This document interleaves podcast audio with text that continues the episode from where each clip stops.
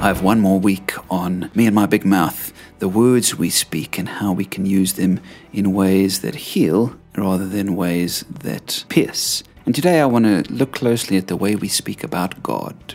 Now, if you had to pick one attribute or characteristic that sums up who God is, what would it be? I would bet that most of you said loving. That's what we tend to focus on today is God's love, and we should. But there's only one characteristic of God that is spoken about with repetition in a particular way in the Bible.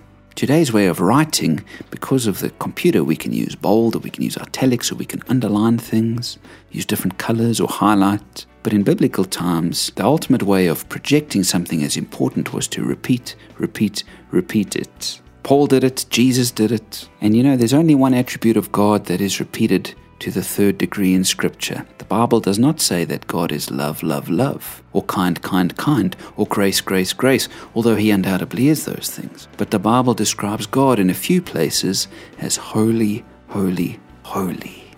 In chapter 6 of Isaiah, he has a vision where he sees God seated on a throne, and above him were seraphim, each with six wings. And verse 3 says, They were calling to one another, Holy, holy, holy is the Lord Almighty. The whole earth is full of his glory. And as they sang this, the doorposts and the thresholds of the temple shook and filled with smoke. And Isaiah cries, Woe to me, I am ruined, as he sees this amazing sight. And then in Revelation chapter 4, John has a vision of a whole multitude in heaven, and he says, Day and night they never stop saying, Holy, holy, holy is the Lord God Almighty, who was and is and is to come.